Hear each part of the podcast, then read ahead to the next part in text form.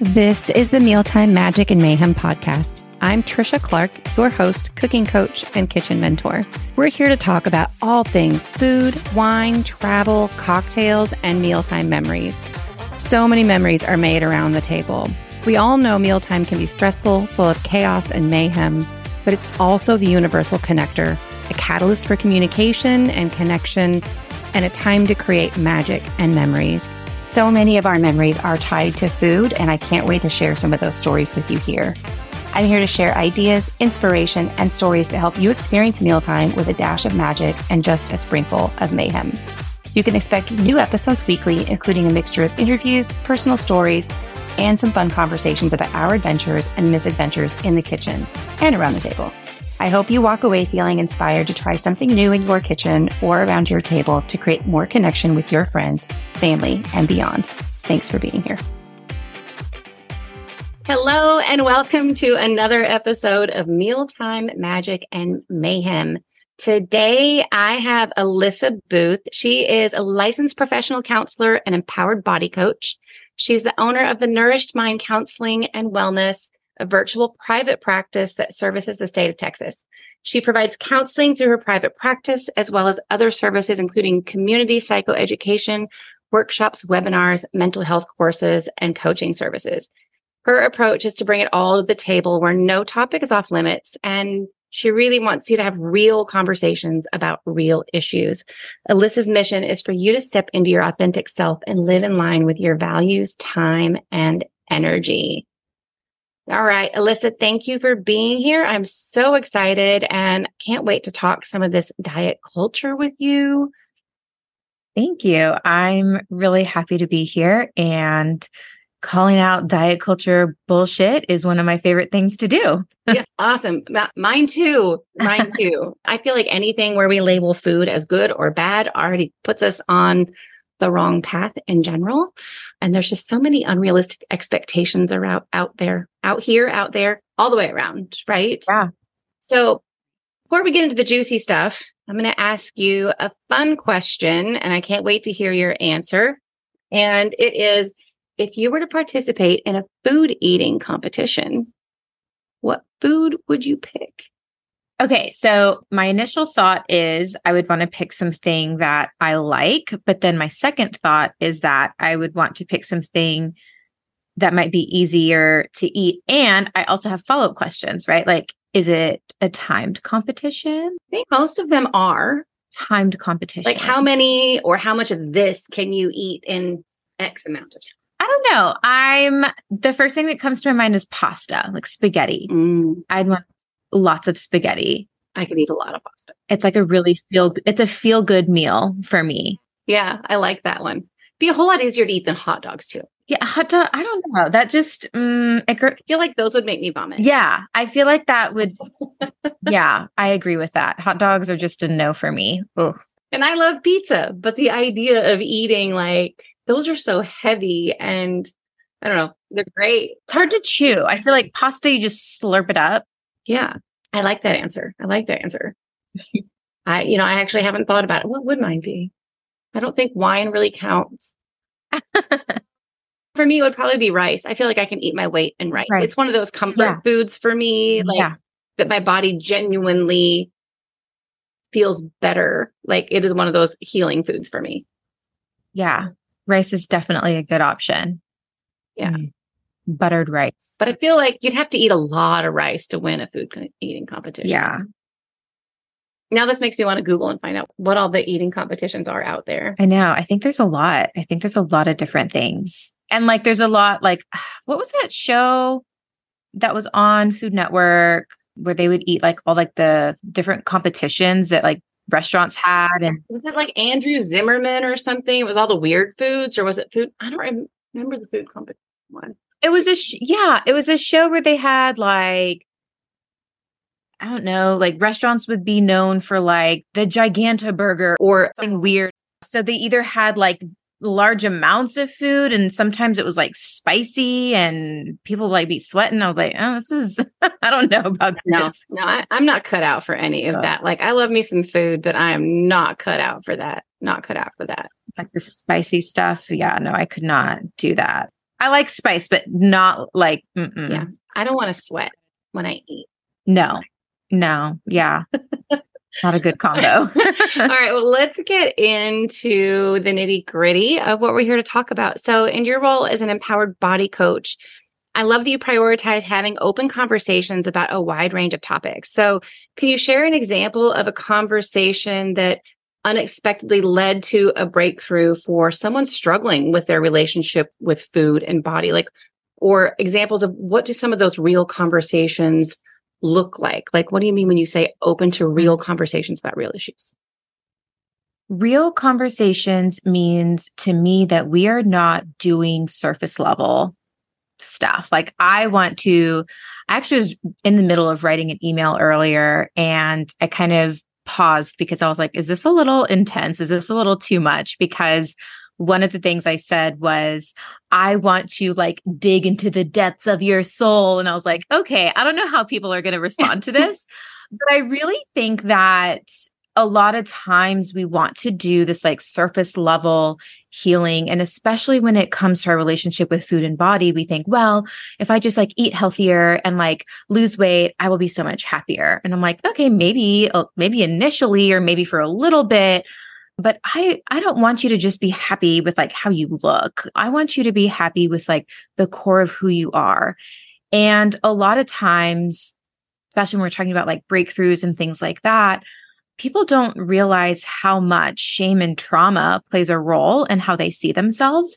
how they talk to themselves how they treat themselves how they think others perceive them how we decide to take up space or how we decide that we don't want to take up any space. We don't want to be seen or heard because we feel like we're going to be judged. And so I think a lot of the work that I like to do is really unraveling a lot of our limiting thoughts, beliefs, and behaviors mm. that keep us held back, that keep us living small. You know what I mean? Yeah. Yeah, no, I totally do. And it's, I find that in my work as well, in that I don't want to just, I know that just as an example is I know that meal planning can be stressful or that you might not like cooking, but that resistance is there for a reason. And why is it there? Like, let's not just talk about the fact that you're busy. There's something deeper. And I've always been a big fan of deep conversations. And, and I totally get what you're saying about writing that email and thinking like, is this too far? Because how many times have we been told that we're too mm-hmm. much, too deep, too loud, too don't go there so quickly, don't it's it's almost like we've been trained to play small. Mm-hmm. And it's interesting to hear you talk about those things in terms of like how we choose to take up space and how we choose to show up and don't be seen and be seen and not heard. You just I think of even all the things that as a parent, I've probably said, and things I remember hearing from my parents that you don't even recognize as a parent the effects of what you're saying, right? right? But you don't even recognize as the child who heard that how that affects you until so much later in life. And when you realize that and you can flip the script on that. Hey there, my fellow food lovers. Are you ready for a mealtime transformation? Introducing the Cook Connect and Conquer Club. For just $37 a month, you get access to monthly workshops, all the replays, connect with fellow women in a vibrant community, access to exclusive events, and build your own personal resource library full of recipes, meal planners, handouts, and more. It's not just about cooking, it's about creating memorable mealtime moments and boosting your kitchen confidence. Check out our website and join the Cook Connect and Conquer Club today. It really does make you feel like you weigh 100 pounds less. Like, forget the number on the scale. The weight of all of that is so fucking heavy. Right. And so, a specific example came to mind as you were speaking to there are times when I kind of go back and I'm like, okay, what was your parents' relationship with food? Or like, how did your parents interact with you and food and eating and all of that? And I've had clients tell me, well, I was never allowed to go have seconds, or I had to always like finish my plate, even if I didn't like the food, or even if I wasn't hungry anymore. And so they're like, I'm like, okay, that's when that distrust with your body started, right? Like you were yeah. denied a basic need. And kind of going back to, we were talking about my, one of my reels earlier about just like our bowel movements and things like that. And it's like that would be denied, like, oh, I really need to go to the bathroom. It's like, no, you don't. You don't need to go anymore. Like you're done. We don't talk about that. You have to wait. Right. And so eh, so that creates a moment of distrust. And we have a lot of moments of distrust with our bodies where we start to lose trust with ourselves and our bodies. It can be something like you go to the doctor at 11, 12 years old, right? Like a on the cusp of puberty, you know, what a fun time, right? that we all experience. Right. Uh, like you could not pay me to go back. Right. And doctor's like, oh, you know what? Like you probably could lose a couple of pounds or, hey, you, you've gained too much weight. And so, you know, you need to watch what you eat or whatever. Right. So somebody makes a comment about your body. And I've had clients that are in their 40s, 50s, 60s, even, and they remember they remember those comments like it was yesterday. They yeah. could have had a comment from a family member or a friend or a doctor or someone that they deem of like importance or significance. And they remember exactly what that person said and exactly how they felt and what the change was from that comment, from that experience, from that moment. And so when I say we're going to dig deep into the hard stuff, that's where I want to meet you is in those moments. Because yes, I can give you skills. Of course, I have tons of skills. Mm. It's like the Barney bag, like it just keeps coming out, right? And I can give you a lot of skills, but that connection to yourself and like that healing of those wounds to me that's where I want to meet you. That's mm-hmm. important because, and you probably experience this too when it comes to like meal planning. Like, sure, you can give some, you can say, here are the tips on how to meal plan. Like, here's a guide of how you can structure. But if you're not meeting somebody where they are in their current moment of life, I could give you the best plan in the world, but it might not resonate because you have to meet yourself exactly where you are. And sometimes yeah. it's not pretty, you know, sometimes it's a little dark and it's a little uncomfortable. And I think that's, but I love those moments. I me love too. those moments so much. me too. Me too. And, and you're so right. Like I can give you a database of 5,000 recipes. Mm-hmm. I can give you 10 more five ingredient meals or 20 mm-hmm. more 15 minute recipes. They aren't going to make a dent or make a difference if we don't change where the resistance comes from to begin with. Right.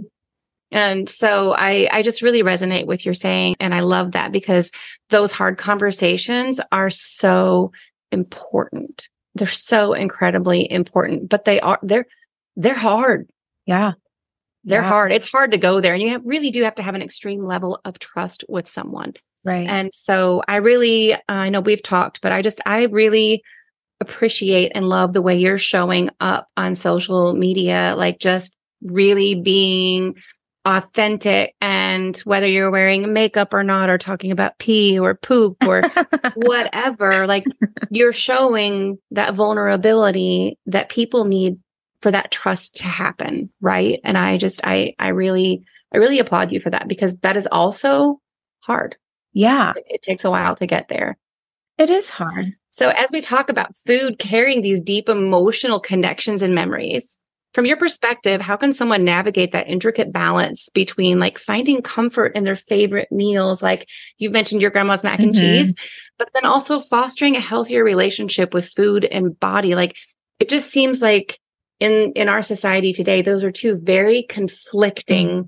things. You can have this or you can't have this, and this whole restriction mentality? Yeah, I think it's hard because I feel like a lot of people are either dieting or they're not dieting, right? And I think that when we look at it at from that all or nothing perspective, like the pendulum is just going to swing. So we've all experienced this, right? Where it's like, okay, I need to start eating better.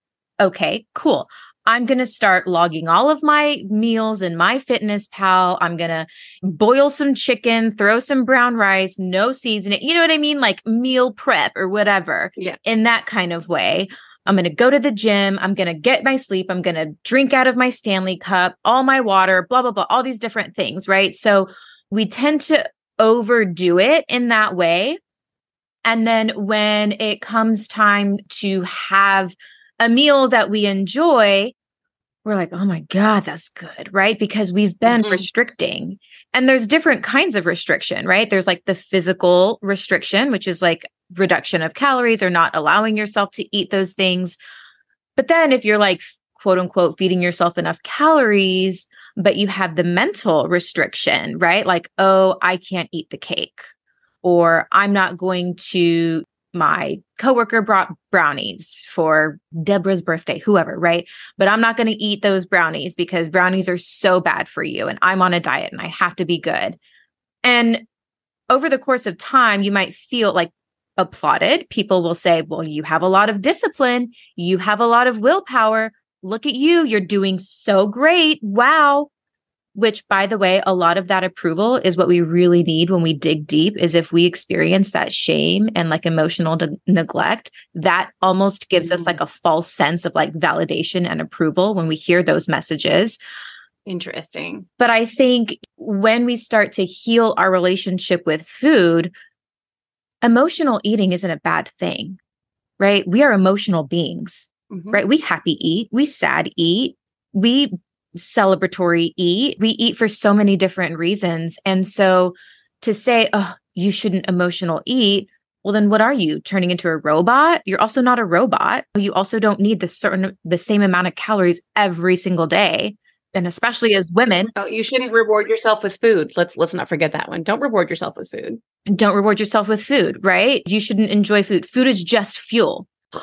That is my least favorite word no, I hate. it. Yeah, it's oh. both. For anybody who's listening, food is fuel, but food can also be fun. Food is food. We just it is both. It is so many so many different things. So when you like strip away all of the messaging, you get to now be in control and decide do I want to eat for comfort? Like I'm making the intention to eat something that is just comforting and good and hearty and cheesy, buttery goodness and this mac and cheese.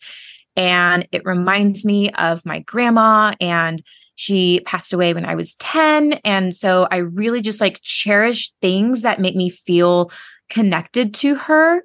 And you couldn't pay me to change that recipe.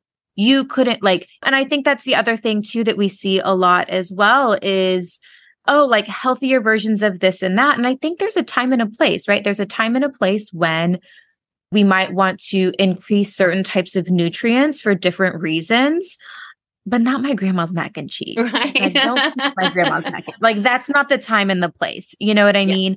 I could be more cognizant of protein or more intentional about getting some fruits and vegetables in, but I'm not changing this no, but you brought up the so you've used the word, and I think the key here is intention. It's mm-hmm. not mindless emotional eating. It's not just mindful healthy like it, it's just about being intentional about the choices that you're making versus doing it on autopilot it's mm-hmm. you're really talking about being present in the moment and honoring your body and honoring your feelings and but i do think we have to have those hard conversations before we can get there right? Yeah, we do. Or at the minimum, think to yourself, like, when was the time? And like, am I eating right this moment because I'm angry?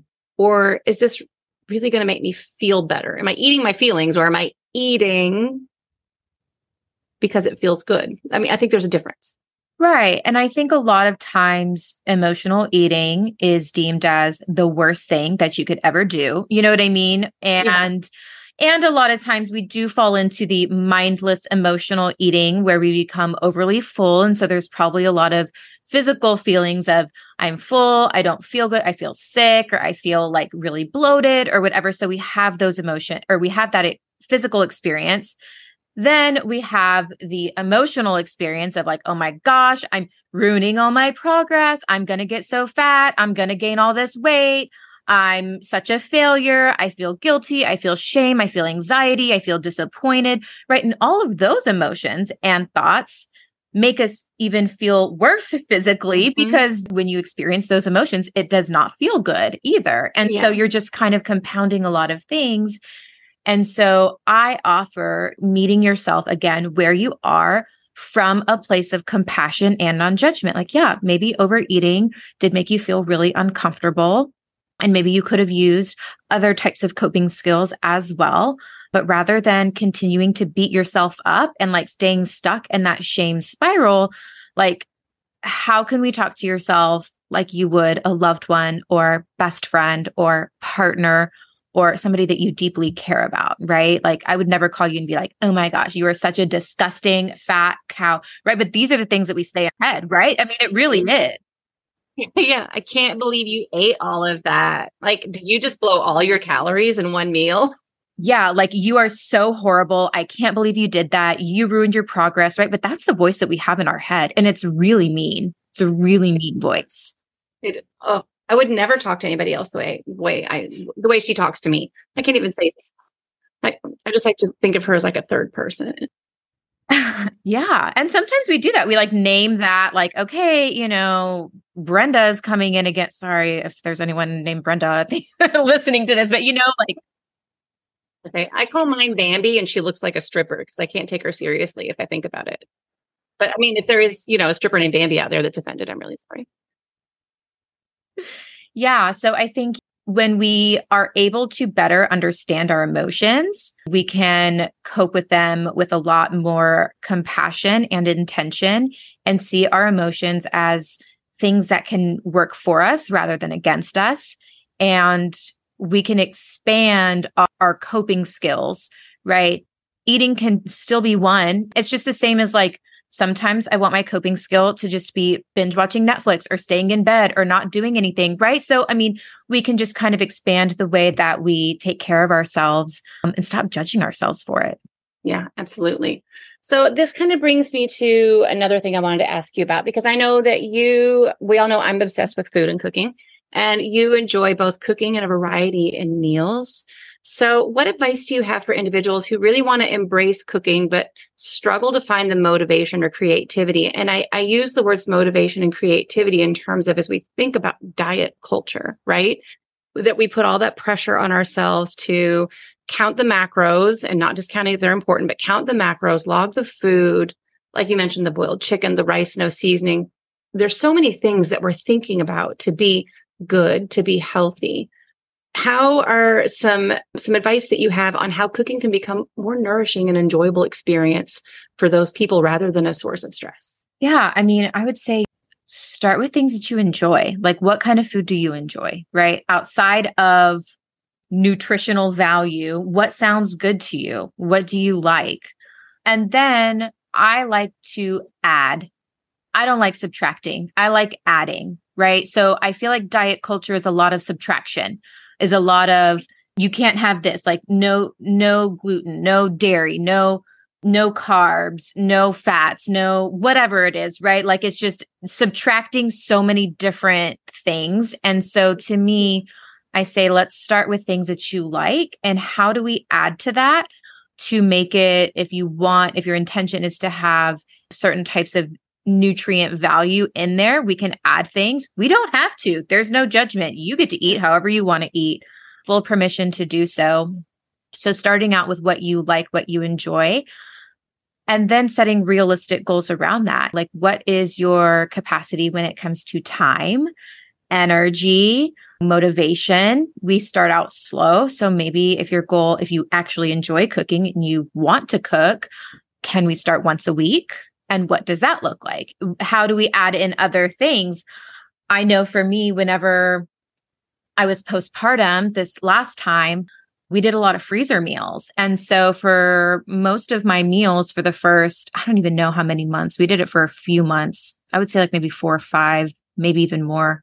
My husband and I would pick one day, typically on a Sunday, where we would make a bunch of freezer meals.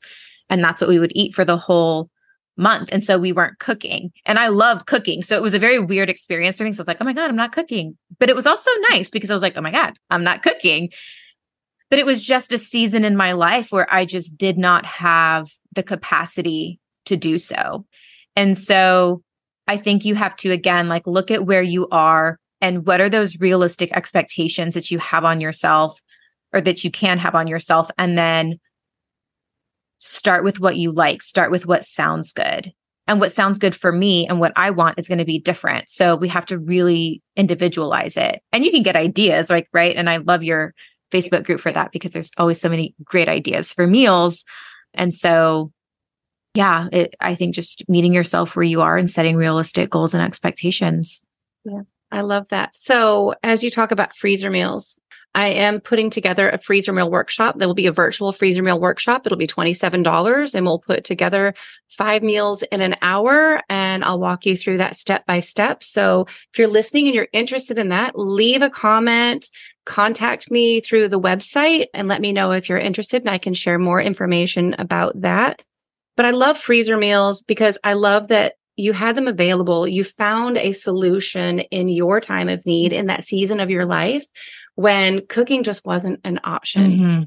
And we all have those. But rather than start binging takeout or feeling guilty because we're eating takeout or eating fast food, there are ways we can set ourselves up for success in those moments. And maybe it's not a freezer meal every night. I love to put those together and have them in the freezer because if shit goes haywire and I'm having a really crazy week, I can throw it in the Instapot or I can throw it in the slow cooker and I can let it cook all day or it's already done. All I have to do is ask my husband or one of my kids to do the same thing if I'm in meetings all day. And so it allows us also to ask for that help that I find we as women so struggle with asking for mm-hmm. is that help and having that backup plan of those things, right? Even as you're how wherever you are on your journey with your relationship with food, you can make again freezer meals, you can make them as healthy in in air quotes or as delicious and fattening and comforting as you want. Like they come in all shapes and sizes and flavors right?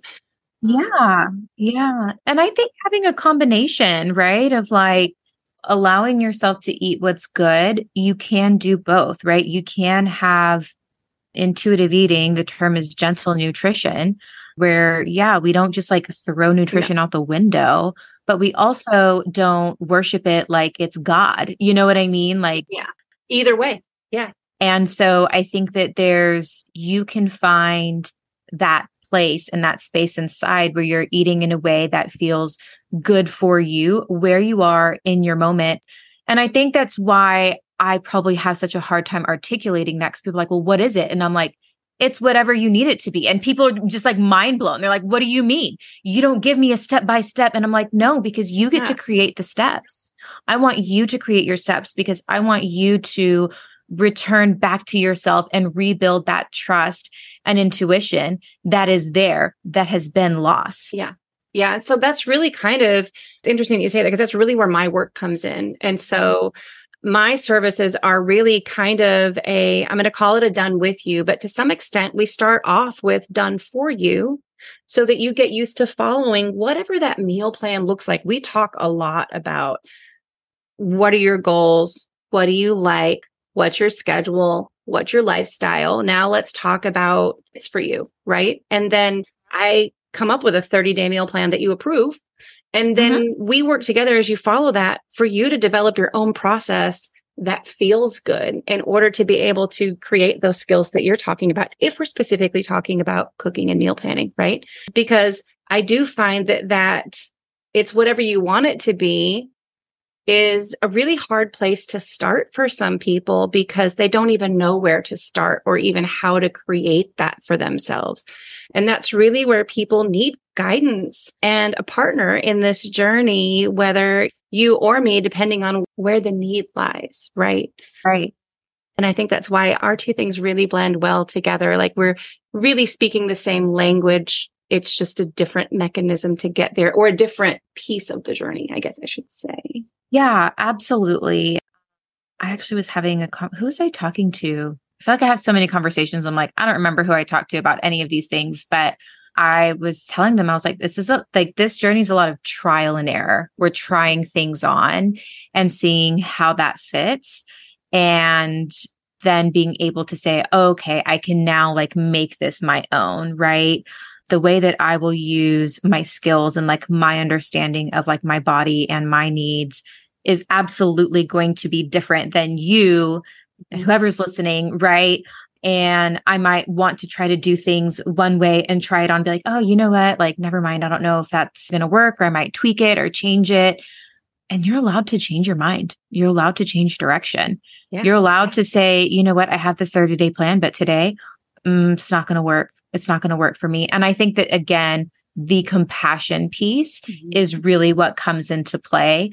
I think a lot of times when people make goals, it becomes rigid, even if the person is like, this isn't rigid. We're just going to see. We're like, oh my gosh, perfectionism comes in and anxiety comes in. We're like, we have to do it perfect. But I think just giving yourself full permission to be like, you know what? I don't, I don't think this is going to work or I'm trying and it's just not working for me. And feeling like you have the voice to say that but also have this safe space on your journey to say, you know what? I don't know. Right. I love it when people are like, I don't know, this isn't resonating with me. And I'm like, great. Then let's do something else. Let's switch gears. Let's retrace our steps and like, let's figure out what's working. Because how many times are we stuck in a plan and especially a diet plan that we're like, yeah. oh my gosh, this is, this isn't working, but it's like, but it's on the plan. So I have to do it, you know? And so yeah because this is what works. But that doesn't mean it's what works for my body or your body. Right. Yeah. Restoring that trust within yourself to me is really important. And yes, there's a lot of guidelines out there, and I love guidelines. I give guidelines, but essentially being able to make it your own, I think, is important. I like to think of them as loose guardrails. Mm-hmm. They've been run into a few times. They're kind of dented up and they've got some scuff marks and it's kind of like they're just to keep you going down the road. They're not mm-hmm. We're just trying to keep you from going off the ditch. We're not trying to keep you on the straight and narrow, right? Right. Okay. Well, I want to talk about two things before we finish up today. And one is I really want to show you listeners that like Alyssa really does practice what she preaches. And what I mean by this is she does love to cook. We've talked about her Gram's mac and cheese, but she has a love of cooking, particularly sourdough. She loves to make fresh bread. So again, like that's one of those foods that so often is like, cut out the carbs, don't eat bread, make sure it's whole grain, make sure we have, again, all this noise. But I'm curious what it is about sourdough that you have found so enjoyable. Like, what is it that got you hooked on sourdough? Because I feel like those that cook sourdough, like you're all in, you're obsessed. Yes, I have definitely noticed that in the community of sourdough baking. I have always loved the idea of gardening, mm-hmm. kind of like the homestead life, even though I'm like 0% a homesteader. But gardening, and that also goes back to my grandma. She made my gram, call her Gram. She made everything by scratch. So everything. And she had a garden and everything was fresh and she canned things.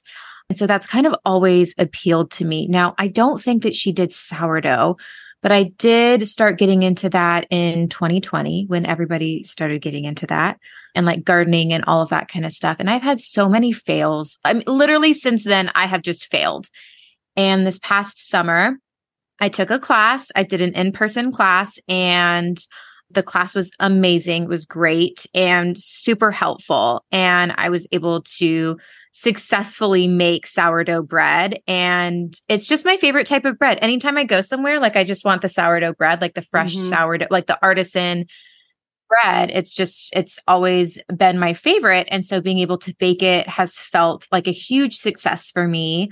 I actually baked some this morning. Okay, I'm trying to think. What day is it? Yeah, I, I baked some this morning. I've had three slices of sourdough bread today already. I had a slice for breakfast and then I had a sandwich for lunch. And it was just, it was, it's so good. Like there's something about baking bread and the process of it. There's lots of steps, there's lots of waiting. There's, I mean, almost like life, right? Like trial and error, trying to figure things out and getting into the rhythm of it. And even in the, su- we're it a sourdough support group. group of women that I took the class with will kind of talk back and forth about, oh, what are you doing for this? And what are you doing for that? And I'm like, okay, some people have different ideas. And I'm like, I have kind of found my own rhythm of how I do it. And even the guy who taught the class, I do think just slightly different than him. And so it's like, okay, even though we're all doing sourdough, there's so many different ways to create the loaf. And, anyways, I, I could talk about it for a long time. Uh, that's beautiful though, because you're right. Like there's the planning, there's the measuring, there's the process, right? There's the anticipation of is it going to turn out or not? That feeling of accomplishment when it comes out, not to mention the smell of freshly baked bread that just when I think, and I'm not a great baker, but when I think about baking bread and I and, and cooking for me, it is about being present. Like you have no choice but to be present in the moment, right? And then there's the anticipation and like really all of your senses get involved from the forming of the loaf to the smell of the baking mm. bread to how it looks to the sound when you break that loaf of bread. Like it really is all of it. It's so good. Well, and now I'm on Pinterest and like the scoring of the bread. Oh, I was going to ask you if you were scoring it. All different. Yes, there's all different kinds of pat. And some of them I've done, I'm like really proud. And some of them like, oh, didn't turn out so good. so still trying to master the art of scoring the bread. But yeah, I mean, just it's so good and it's rewarding. And I think that having those moments with food where it's not like, okay, well, I had a slice of bread earlier, so I can't have a slice of bread now. And I've already eaten enough bread, or you know what I mean? Like all of those thoughts, like when you can just like let go of all of that chatter in your brain and just enjoy what you're doing and be at peace with yourself. Like, I mean, is that life? Well, and listen to your body because it will tell you whether it likes something or not. I had a fascinating conversation the other day with somebody who talked about testing your body. And then we got to finish. She was talking about testing your body to understand if your body is telling you that this food is good for you or not. And like her methods were fascinating. And it was kind of like using your body as a pendulum. And there'll be a podcast episode with her coming out too. But just really, you'll be amazed at what your body can tell you if you can slow down and listen. Yeah. Okay before we're done, tell us what you have going on, the, your coaching program that you're launching, and like where people can get in touch with you. Yeah, so I'm most active on my Instagram and I love being on there. Slide into my DMs. We'll have a great conversation. I have a coaching program. It's called the Empowered Body Collective. And this is my baby. This is something that I am so excited to launch and offer. And it's really just a safe space for women to come in community with each other and have these hard conversations and allow themselves to be vulnerable and to heal deeply and to have a better relationship with their mind, to have more compassion with themselves, to really build that up, to be able to eat and enjoy food, restore trust in their bodies, and restore trust in themselves. I talk a lot about authenticity, stepping into our authentic self and living in line with our values and using that as anchors to kind of keep us grounded in the crazy chaos of life. I love it. And I just can't wait. I mean, you're going to help so many women in this program. And it's always so much fun to talk to you. I feel like we could talk for hours about all of this. And so thank you so much for being here today. And I really hope that your message resonates with someone who's listening. And we'll, of course, have all the links in the show notes for you to learn all the things and follow Alyssa, as well as all the links to work with me as well. And I do want to hear from you. We both do. Like, what did resonate? What are the hard conversations? Even if you're not willing to have them yet, what are the hard conversations you're putting off? Message either one of us, leave some comments below, and I will talk to you all on the next episode. Alyssa, thank you so much. Thank you so much. Bye. Bye. Thanks so much for listening. And if you enjoyed this episode, please go hit that follow button, subscribe, leave us a review. And if you're ready to change what mealtime looks like for you, breaking that cycle of chaos and having more fun in the kitchen, build some confidence and discover your love of cooking, schedule your free Dish with Trish call at the link in the show notes. We'll chat a few minutes and you'll walk away with personalized strategies to take your mealtime routine from tired to inspired. See you next time.